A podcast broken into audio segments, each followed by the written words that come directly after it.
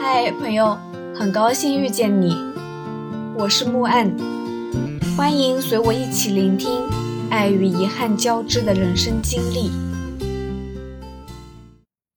下午的时候，我约了同学一起逛了故宫，正值暑假，人很多，有点唏嘘。我不是来追星的嘛，结果短短两天，我的心已经离陈晓千万里远了。我都快要忘记这个人了。我在故宫拍了很多角落里的装饰和花纹。同学说啊，那么大的故宫，他来了六次了。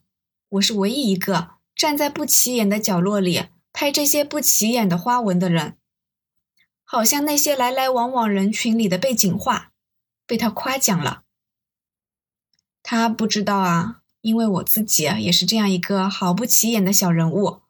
所以特别钟情于这些角落里的风景，就像他毕业以后去了北京的 4A 公司，又跳槽去了爱奇艺，而我呢，只能在杭州一家名不见经传的小广告公司负责三十万以下的小项目。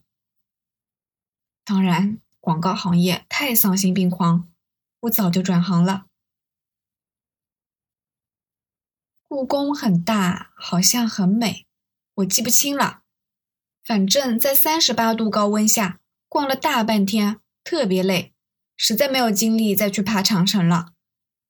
果然，身体是革命的本钱，我的脚步跟不上我的心了。记得刚到北京那天，同学问我去爬长城吗？我信誓旦旦，不到长城非好汉。但实际上，我至今都没有去过长城。晚上，同学请我吃全聚德烤鸭，味道怎么样？我已经记不清了。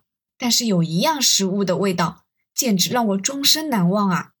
那就是豆汁儿。我原以为不就是豆浆换了个名字嘛，一入口，哎呀妈呀，那味道，那感觉！我敢说，比贵州牛瘪难吃多了。天哪，这世界上怎么会有这样的食物呢？那股奇怪的味道，差点让我晕过去。后来在广西，我又遇到了差点让我晕倒的食物——螺蛳粉。在东北遇到了让我胃里翻滚、忍不住呕吐出来的食物——香菜。然后。我反思了一下人类，为什么口味可以如此千差万别？后来觉得这不是人类的错，几万年前人类还在茹毛饮血呢，这是我的错，是我少见多怪、孤陋寡闻，是我不够包容，不能接受这个多元化的美食世界。现在的我，在各种黑暗料理里杀了个七进七出。总算可以脸不红心不跳的把一碗菜里面自己不爱吃的那些东西慢慢挑出来，然后继续大快朵颐。我在北京的最后一晚的青旅是在老胡同里，七拐八拐绕半天才能找到。早上离店的时候又七拐八拐绕半天才绕出去。出了胡同就是车水马龙的现代化城市，可能这就是首都，国际化大都市和宁静致远的老胡同完美融合，总会给你意想不到的惊喜。我决定了，此次北京之旅就起名叫“青旅考察记”吧。晚上办理入住的时候，在大厅沙发上见到了熟悉的脸孔。小雨率先和我打招呼。这次我们成功的住进了同一个房间。第二天，在小雨的絮絮叨叨、絮絮叨叨中，我们依依不舍的分别。其实我知道，他的热情更多是因为对我这个路上遇见的妹妹的一种呵护和陪伴。我到现在也一直记得，他无意中说过这样一句话。相逢便是缘分，能陪伴着走一段路，总比你一个小女生要安全的。如今回忆起来，其实北京的风景也就是一般的风景，旅途中遇见的陪伴却是独一无二的珍贵。第五天下午五点钟，我踏上回程。因为没有提前买票，北京至杭州的车票售罄了。同学去代售点帮我买到了一张站票。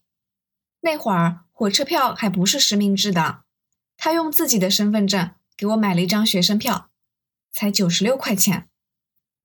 T 三十一次列车，北京站始发，终点站是杭州，十六个小时。半价九十六块钱，我无座，需要站十六个小时。那时候没有想很多，心里唯一的想法就是，终于可以有长夜坐火车的经历了，一半好奇，一半忐忑。不过这辆车啊，在两三年前就停运了。那些穷困潦倒又满怀梦想的日子，好像。的确是很久很久以前的事情了。承载着我第一次长夜站票的噩梦的火车都停运了。